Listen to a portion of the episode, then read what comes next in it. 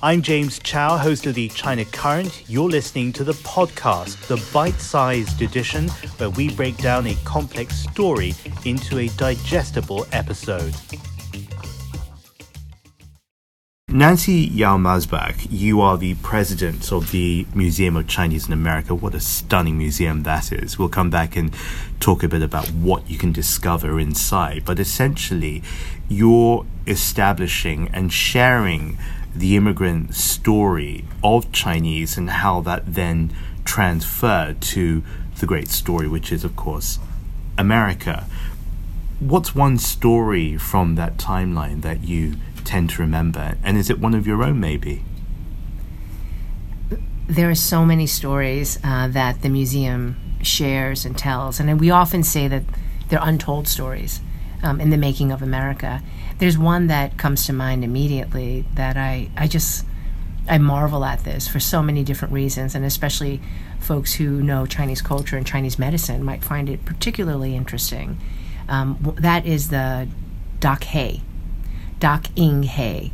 Um, so Doc is for uh, the local uh, community. Uh, thought he was a physician like no other, uh, so they called him Doctor, but it was abbreviated into Doc. And his surname was Ing, um, so also U, uh, Lindsay Panda U, um, Ing, N-G, E-N-G, spelled in many different ways um, in the English language. Um, and his first name is He. So he was from southern China. He was a pulsologist, and he was blind. Uh, and he, for all intents and purposes, introduced Chinese medicine to the US. And this was in the 1800s. And his medicine shop, Kam Wah Chung, was in a very remote place of Oregon, for all places. And it was in John Day, Oregon, about even today, eight hours by car from Portland, and probably closer to Boise, Idaho, so five hours over some mountains.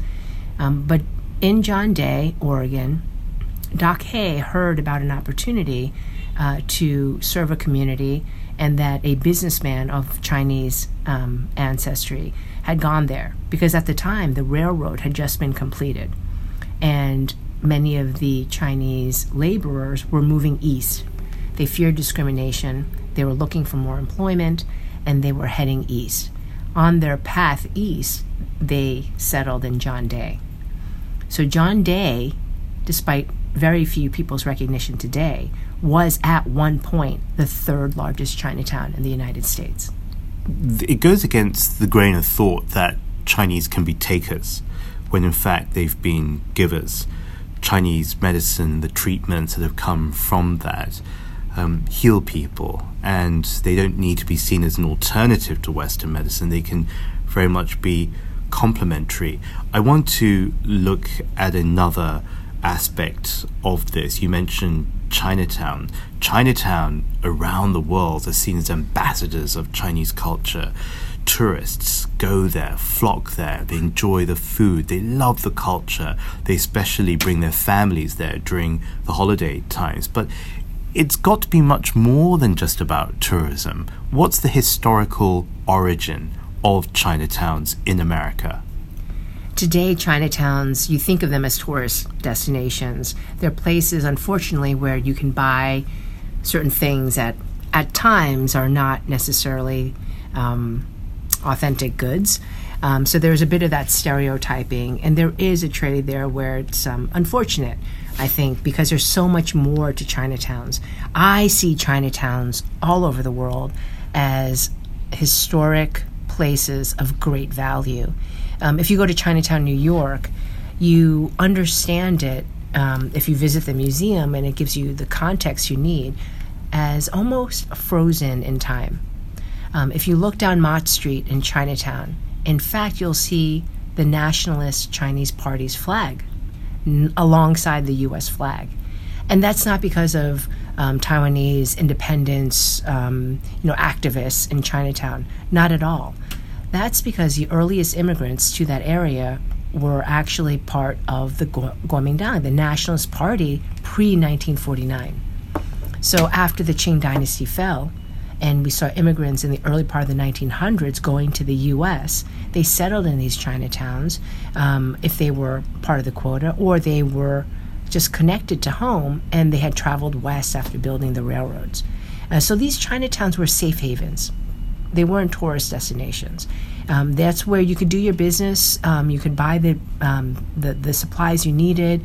Uh, you could have some sense of community in a country that discriminated against you. You mentioned the word quota there. That's a very important word. What does it mean in the context in which you placed it?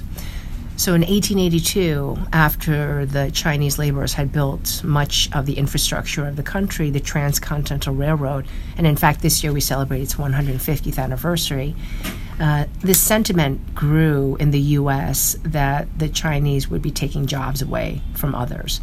Um, that fear uh, culminated in the Chinese Exclusion Act of 1882. This act is actually the only and first legislation against a group of people to enter the country it wasn't fully repealed until 1965. And between that period of time, it was a quota of 105 individuals could enter. A year. A year. 105 people of Chinese nationality could immigrate to the United States for those 80 something years. And, and it's horrifying to think of, but absolutely.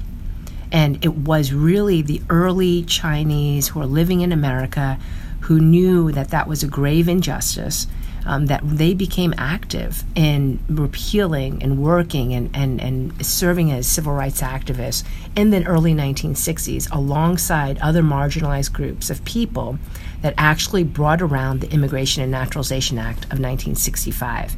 That act then opened the immigration quota to 20,000 from any country.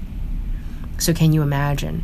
Not only was it absurdly difficult to come into the country, you needed to be a skilled laborer.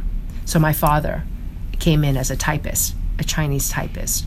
And he was originally Shanghainese. Exactly. And he went through Hong Kong.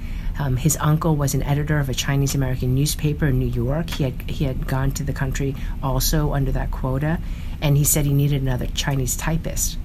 And so my father was able to go to the U.S. under that 105 quota. That's incredible.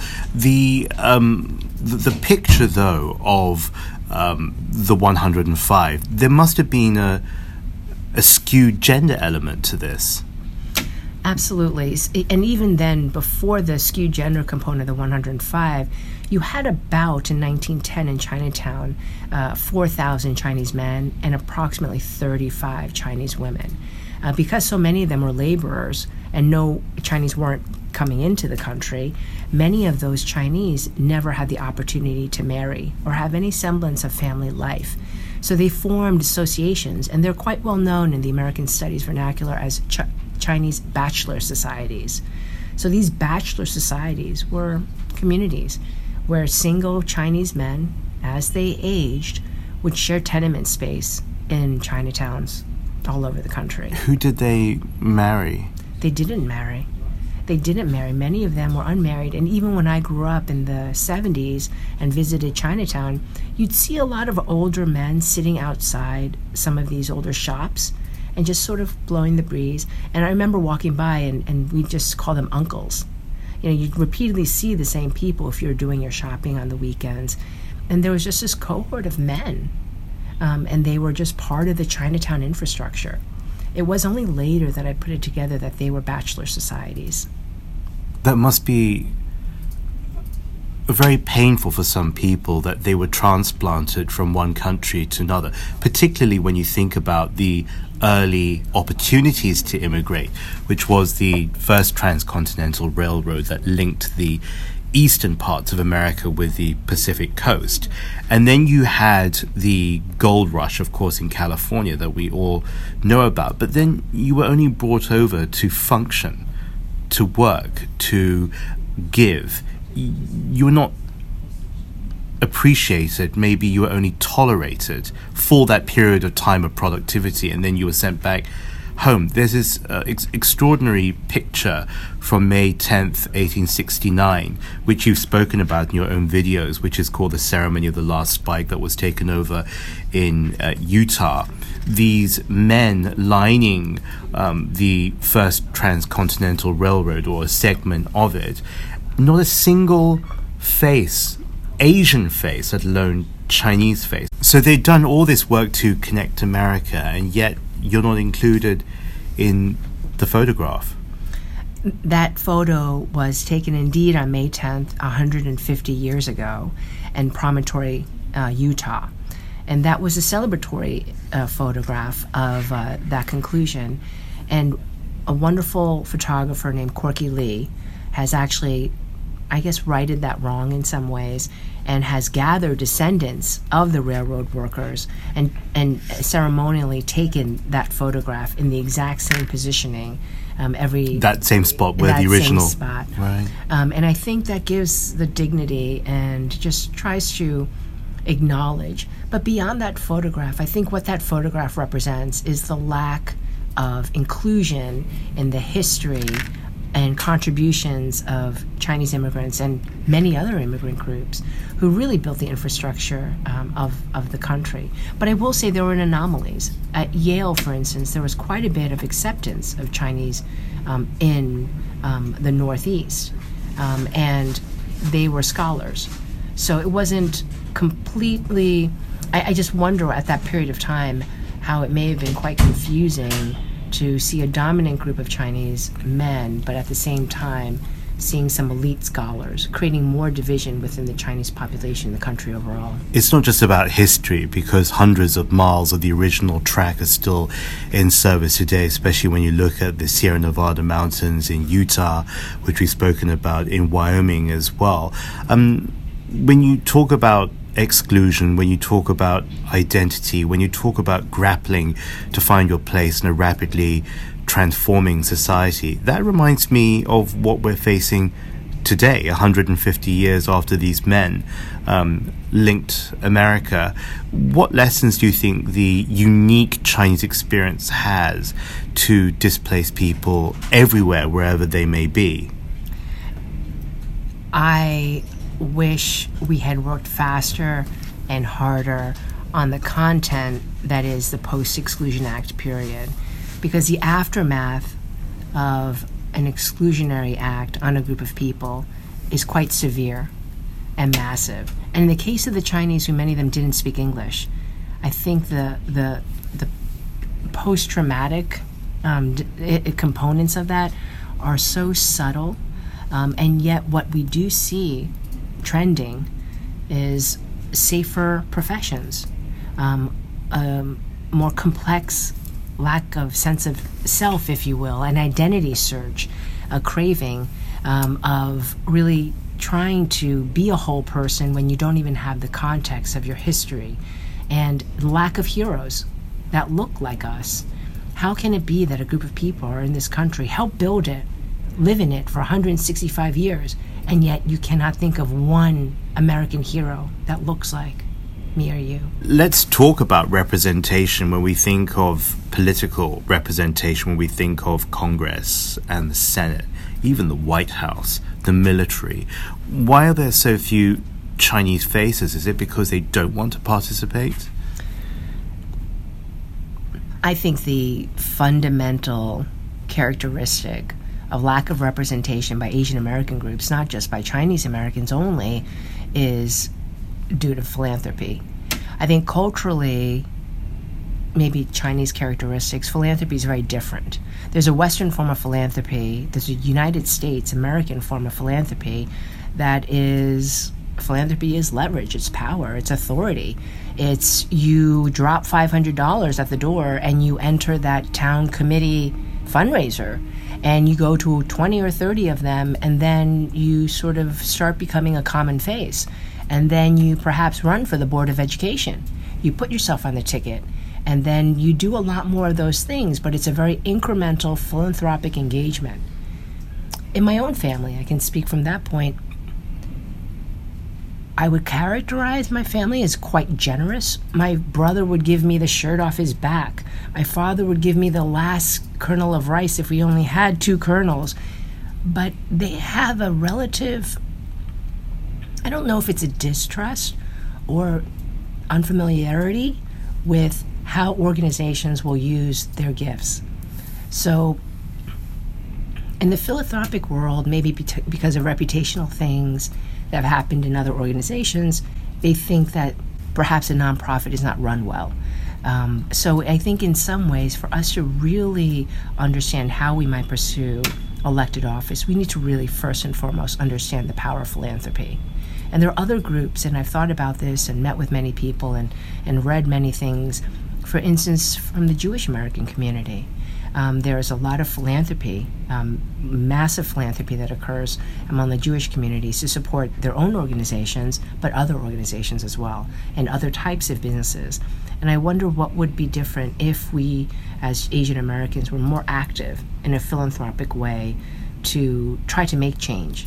Um, and I think serving on boards uh, where change can happen, um, serving in leadership roles, getting noticed there is a bit of history around not getting noticed in the Asian American history in the United States, and that's because of exclusion. You know, we were told in some ways to keep our heads down, take things that are risk averse, you know, become a doctor, lawyer, and any one of those that basically had a good income, steady, risk aversion, and yet would provide for a good middle class life. I don't know if I've ever heard a peer or someone else say, you should run for office. You should become a political candidate or leader. You should try to change the world or your country. That's never, ever been in a conversation I've had growing up, born and raised in New York City in the United States. Um, so I find that to be quite challenging. Listening to you, though, I was thinking perhaps maybe one day you'll run for political office because of what you do today. You're giving voice and you are advocating for many issues that are universal, that apply to many communities outside of our own Chinese community. And it reminds me of people who you mentioned and savor, like Doc Ing Hay, who came, who gave, who shared, who improved along the way. So, Nancy Yao Maasbach, thank you very much for sharing all these incredible linkages with us. Thank you. And I would only run if you would be my campaign manager. Absolutely. You've got me now. Go to our website, thechinacurrent.com, for more stories and more people.